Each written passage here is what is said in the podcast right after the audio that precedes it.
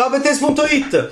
E io ho combattuto Thanos. È una delle tante battute molto divertenti di uno scornato, afflitto, sordo, insorditosi e anche intristitosi Clint Barton, uh, also called Ok.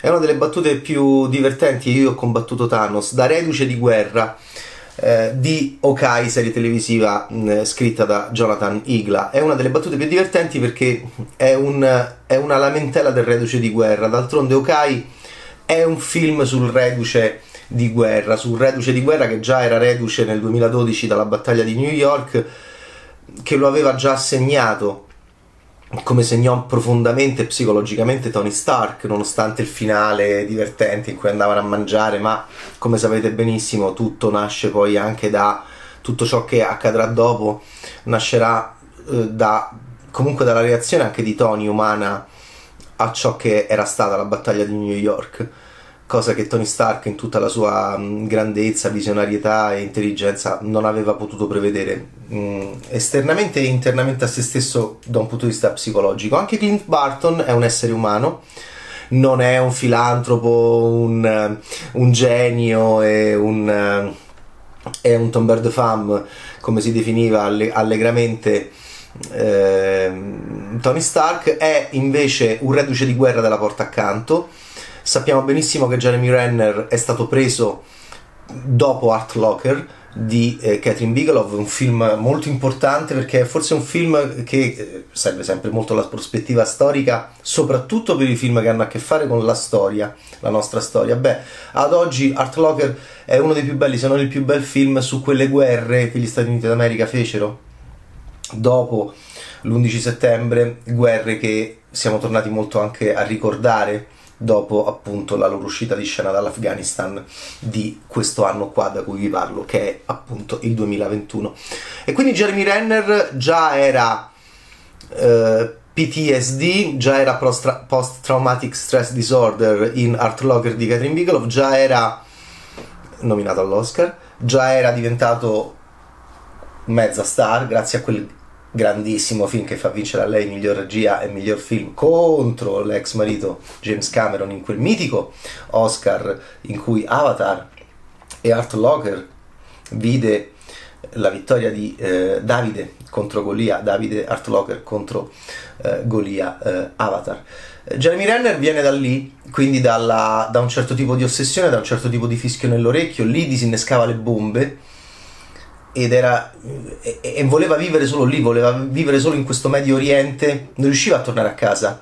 Non riusciva a tornare a casa dove, la, dove, dove, dove lo avrebbe aspettato appunto un'attrice meravigliosa che avremmo trovato poi nel Marvel Cinematic Universe. A lui non, non e anche nella saga dell'Hobbit.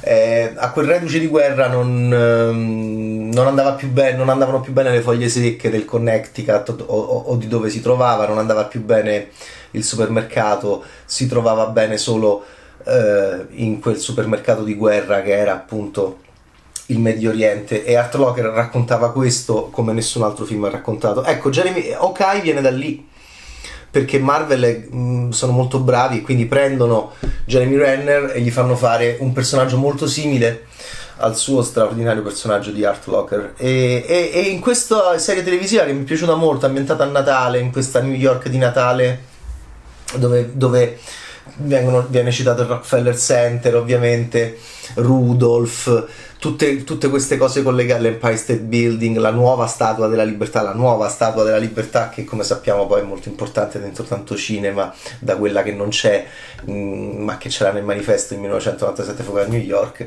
da quella che c'è in omaggio proprio a John Carpenter all'inizio di Cloverfield di J.J. Abrams che crolla. E quindi eh, quando qualcuno attacca New York, la battaglia di New York 2012 eh, c'è sempre qualche ferita in monumenti storici. E questa è una serie ambientata nel Natale post uh, Endgame in cui Clint Barton è con la sua famiglia a vedere questo musical di propaganda Rogers. Vu- vuoi sapere chi è che non c'era? Sai chi non era lì? Quell'uomo lì.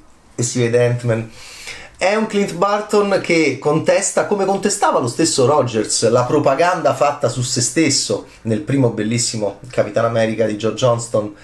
Eh, beh, in questo momento c'è un musical sulla battaglia di New York in cui eh, si canta e si balla e si dice eh, lo potrei fare ogni giorno I, I could do this all day alla musical proprio con questi attori eh, quindi c'è il musical mania anche dentro la serie di Okai Clint Barton è lì a New York con la sua famiglia è mezzo sordo è mezzo rinco e soprattutto è molto triste per la perdita mh, di una sua cara amica in un momento decisivo dei grandi film Marvel, di, della grande storia contro Thanos. E io ho combattuto Thanos. Vedete che Thanos è come Hitler e quindi e, e io ho fatto la guerra e non ha fatto la guerra. E quindi Clint Barton è un po' questo reduce di guerra che ogni tanto come facciamo noi vecchietti si lamenta e dice e io che ho combattuto contro Thanos ma guarda dove mi dovevo ritrovare. E dove si ritrova? Un po' nella comicità Marvel nel ridicolo ma anche in questo universo sempre più bello sempre più affascinante in cui arriva anche Kate Bishop che è questa esaltata che l'ha visto eh, la Marvel ci insegna mm, sempre facendo grande narrazione che ogni storia è vista da tanti punti di vista allora mentre Clint stava combattendo sui grattacieli di New York nel 2012 la battaglia di New York c'era una bambina che lo inseguiva di finestra in finestra un momento stupendo una bambina che lo che si innamorava di lui perché? perché lo vedeva unico arciere, unico umano in mezzo a tanti supereroi eh, contro i chitauri che venivano dal cielo, quindi che erano alieni, e vedeva questo mino che si lanciava nel vuoto pur non, avendo, pur non potendo saltare di palazzo in palazzo come Spider-Man, che all'epoca poi peraltro non poteva nemmeno stare lì. E ancora una bambina dentro la storia Marvel, come Wanda Maximoff, di cui ci siamo innamorati in WandaVision, era bimba eh, durante delle guerre e, e, e subiva il danno collaterale per colpa degli Avengers in relazione alla sua famiglia e mentre vedevano le grandi sitcom della storia nordamericana. Beh, insomma, ancora qui c'è una bimba, si chiama Kate, che però ha visto eh, Okai lì e poi lo rivede in questa New York dove c'è questa serie che è amabile, è molto umana, è molto terrena, è molto reduce e quindi è piena di gente ferita, c'è una cattivona che non ha un piede è piena di acciacchi, di handicap, come in tante cose Marvel belle come The Eternals, anche sordomuti, eh, appunto Human Plus, quindi persone con arti eh, artificiali. E scusa che hai detto, eh, ferite di guerra, traumi, rimpianti, odi, vendette, passato, flashback, bellissima anche questa Ok, perché è una serie appunto che ci racconta mh, di tutti questi acciacchi fisici e quindi è tutta una, una, una, serie anche di persone acciaccate che si fanno male. Clint Barton si mette questi surgelati sulle ferite, una delle scene che mi è piaciuta di più, senza parlare. E abbiamo bisogno di auricolari per sentire. Allora, io, però, se non ti voglio sentire, mi tolgo l'auricolare così tu parli e io non ti ho sentito, non sono stato costretto a sentirti perché? Perché io combat- ho combattuto con Thanos e mi ritrovo qui. Il gran casino è Ronin. Forse su questo Jeremy Renner, che è un grande attore mm, e che è molto bravo in tutta la serie, molto ben diretto, molto ben scritto, perché Clint Barton è un minore e non gli dà per niente fastidio di essere un minore, anzi vorrebbe essere addirittura un minorissimo. E quando dice, sai chi è che non c'era lì, quell'uomo lì, Scott, non lo dice con... Peraltro Scott avrà una, un'altra battuta bellissima dedicatagli dalla, dalla serie che è devo chiedere a Scott che gli succederà. Sì, perché poi ci sono le frecce che... Vabbè, adesso ci arriviamo.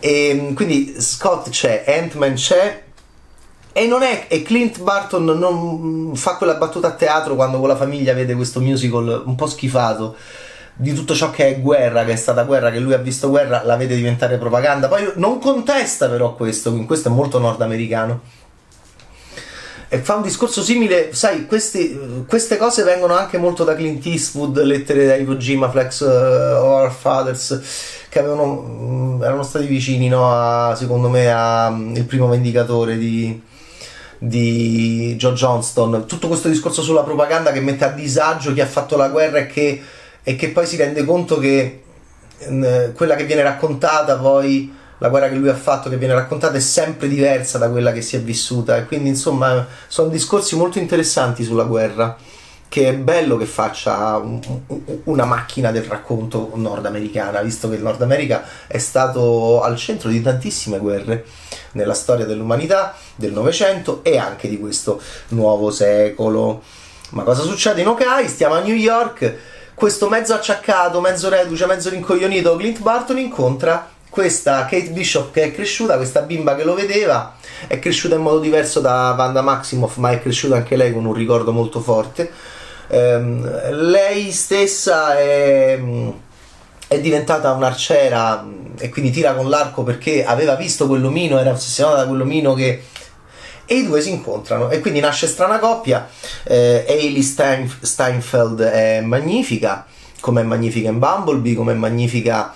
Eh, è più bella lì che nel Grinta che la lanciò dei Fratelli Con del 2010 da bimba ebbe la nomination Oscar quindi è una serie con due nominati all'Oscar uno è Jeremy Renner per Art Locker che è diventato Clint Barton ormai da tanto tempo ok dentro il Marvel Cinematic Universe, l'altra è Hailey Steinfeld che è magnifica perché poi è veramente un'attrice che io amo moltissimo, la trovo molto adulta, la trovo molto anche vecchio stile, la, ha qualcosa di, di, delle Ava Gardner, no? ha qualcosa del passato, delle dive de, americane del passato, sicuramente è molto adulta come attrice e d'altronde i Cohen dei geni del cinema la lanciarono come bimba già non bimba nel Grinta da quando andava a fare la famosa contrattazione economica e tutto il, il film con Jeff Bridges, va bene? E c'è il mio amatissimo Simon Callow. Papageno questo è il flauto magico fatto male da me perché lui lì è la prima mh, mm, comparsa cinematografica di Simon Kello che io poi ricordo molto, mh, mm, con grande amore in camera con vista che è un film che amo molto di James Ivory e ovviamente l'indimenticabile Garrett di Quattro matrimoni e un funerale. Quindi c'è anche un attore un po' simbolo mm, di, dei vecchietti come me Simon Kello un rappresentante di un certo tipo di in, essere inglese di cinema inglese appunto.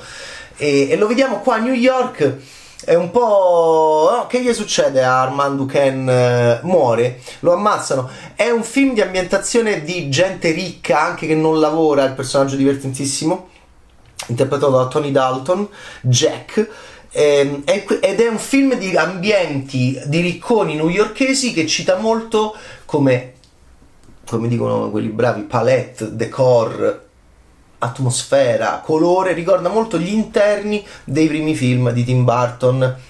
I Batman bellissimi di Tim Burton ricorda moltissimo gli interni e gli incontri quando Bruce Wayne non è in costume eh, ma è nell'altro costume, il costume del ricco, no? E, allora, questo è molto interessante. E ci sono delle eh, ci sono delle aste clandestine, si, si prendono del, si vendono, eh, a proposito di, di, Michael Keaton, dei Batman, eh, Michael Keaton no, spacciava cose che erano venute dalla battaglia di New York in, in bellissimo spa, nel bellissimo Spider-Man I'm Coming di John Watts e, e qui c'è questa idea sempre di questi oggetti che tu prendi, li vendi nel mercato nero. C'è la mafia russa che sono un po' buffi, anche quasi meta perché sono sempre vestiti con le tutine, la mafia, i, i tizi della, in tutina della mafia russa, tracksuit mafia, che sono così scemi, ma sono colti però perché dicono eh, andiamo sempre in giro con la tutina rossa proprio come eh, nei Tenenbaum faceva quella parte della famiglia, sì, era Ben Stiller che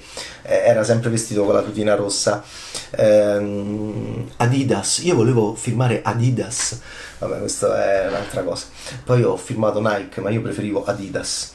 Eh, vabbè, è The Last Dance. Eh, ok, allora ci sono quindi anche queste cose divertenti in Okai dei cattivoni russi che dicono che escono dai Tenenbaum c'è azione, le frecce. Le frecce, per quanto riguarda l'azione, scoccare frecce, le frecce, ogni freccia ha una caratteristica, questo è divertentissimo, a me che piace molto, mi piacciono tanto questi dettagli del combattimento, li trovo molto creativi e necessari e quindi complimenti. Perché? Perché ci stanno le frecce che buh, buh, ti fanno esplodere queste bolle viola, ci sono le frecce che eh, si dividono, ci sono le frecce, ci sono tantissimi tipi di frecce, però quella che mi è piaciuta di più è la freccia che mh, mm, ci sono le frecce divise, mh, mm, eh, appunto le frecce acide, eh, poi c'è mh, mm, la freccia che si allarga in aria che è fighissima poi c'è alla fine poi c'è la freccia che riduce le persone a Ant-Man. e la battutona fantastica, d'altronde Marvel fa grandi battute, devo chiedere a Scott lei fa, ma adesso che gli succede a quello dopo che è stato colpito dalla freccia? Devo chiedere a Scott che gli succederà. Molto divertente, che carino. Poi ci sono i fischi segreti come, nella, come per comunicare tra noi come nell'estate la mano di Dio di Sorrentino, personaggi nuovi che arrivano e uh, c'è un personaggio, diciamo che c'è una serie del, del, passato Marvel che è tornata fortissima dentro un filmone del momento e dentro questa serie qui. Uh, ci sono delle cose che non mi hanno convinto, soprattutto un personaggio non mi ha convinto affatto, uh, ma compare poco e, um, e, chissà che gli succederà in futuro perché eh, potrebbe tornare. Uh, per il resto, Vera Farmiga super è la mamma di sta psicopatica di Kate Bishop ed è um, una donna molto ricca, molto forte. C'è tutto questo ambiente di New York di ricconi e poi grandi avventure tra la mafia e con perché è morto il personaggio interpretato da Simon Callow che è appunto imparentato con, uh, con uh, il nuovo aspirante marito della mamma di Kate Bishop. Avete capito che Kate è molto ricca? Tanto che andrà a vivere eh, eh, con Clint in un appartamento della sua zia attrice che ha pure dei film divertentissimi appesi alle pareti, la mitica Moira Brandon e vabbè come si intitola il film di Moira eh, Creature of the Dark Galaxy mi sono divertito come un pazzo è molto bella. La mia preferita rimane sempre WandaVision perché è un capolavoro assoluto proprio. WandaVision è un capolavoro assoluto su, di psicologia, di cultura, di scrittura, di effetti, di, di, di qualsiasi cosa. C'è una cosa proprio che la vedrei e rivedrei. Mi piace da morire Loki. Mi ha abbastanza deluso The Falcon and the Winter Soldier, soprattutto in chiave geopolitica. E questa è molto bella perché è un racconto di Natale, un'avventura di Natale per l'estate di New York con la neve, col freddo e, mm, però con appunto pure i cani hanno, so, so, so, sono, hanno delle defiance fisiche, tutto pieno di reduci di guerra. Perché? Perché Okai, il concetto di Okai è il reduce di guerra e quindi ehm, ci saranno anche appunto delle sorprese che non posso dire, degli, degli interventi di personaggi eh, esplosivi, queste frecce divertentissime. Kate dice: Ma come fai a riconoscerle? Una cosa perché Marvel è grande? Perché è una battuta che avremmo potuto fare noi. È vero, lo vediamo scoccare frecce ma quando le frecce sono peculiari, uh, Clint potrebbe dirti, Marvel potrebbe dirti, basterebbe un dettaglio per farti vedere che la coda della freccia è diversa.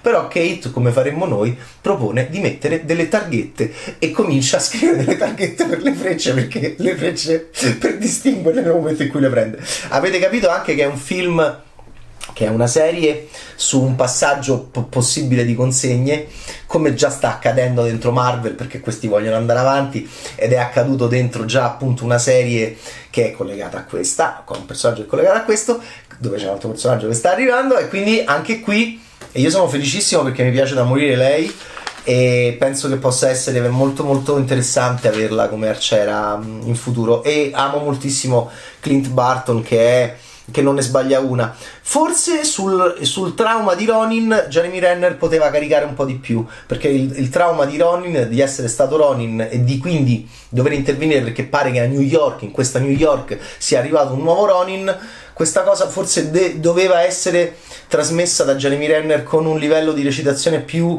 eh, un po' più schizzata. Men- mentre lui mantiene per tutto il tempo questa anche consapevolezza. È molto saggio Kai è molto vede già le situazioni. Eh, questo funziona perché è esperto è un veterano è un veterano delle, degli interrogatori una volta che sei un veterano dell'essere preso in ostaggio un veterano degli scontri eh, violenti è un veterano della Um, comunque della, è un veterano dell'azione, è un veterano della guerra, quindi è, è, difficile sorprenderlo. Però su Ronin poteva essere un po' più accesa la sua, come dire, paura e angoscia, perché è, è centrale poi nel suo passato e anche dentro nel senso di questa serie. Eh, perché c'è qualcuno che frega i costumi, ragazzi. Appunto, sempre sta roba degli Avengers che viene venduta e se lo mette ed è un costume d'arciere che è uguale a quello del Signore degli Anelli e torniamo sempre all'idea di come il Signore degli Anelli ancora sia presente nella nostra contemporaneità attraverso oggetti, mostri, eh, CGI, creature che ancora oggi noi rivediamo, quindi e prima di Peter Jackson non erano state stabilite, stabilizzate con così tanta forza dentro l'immaginario per poi essere replicate.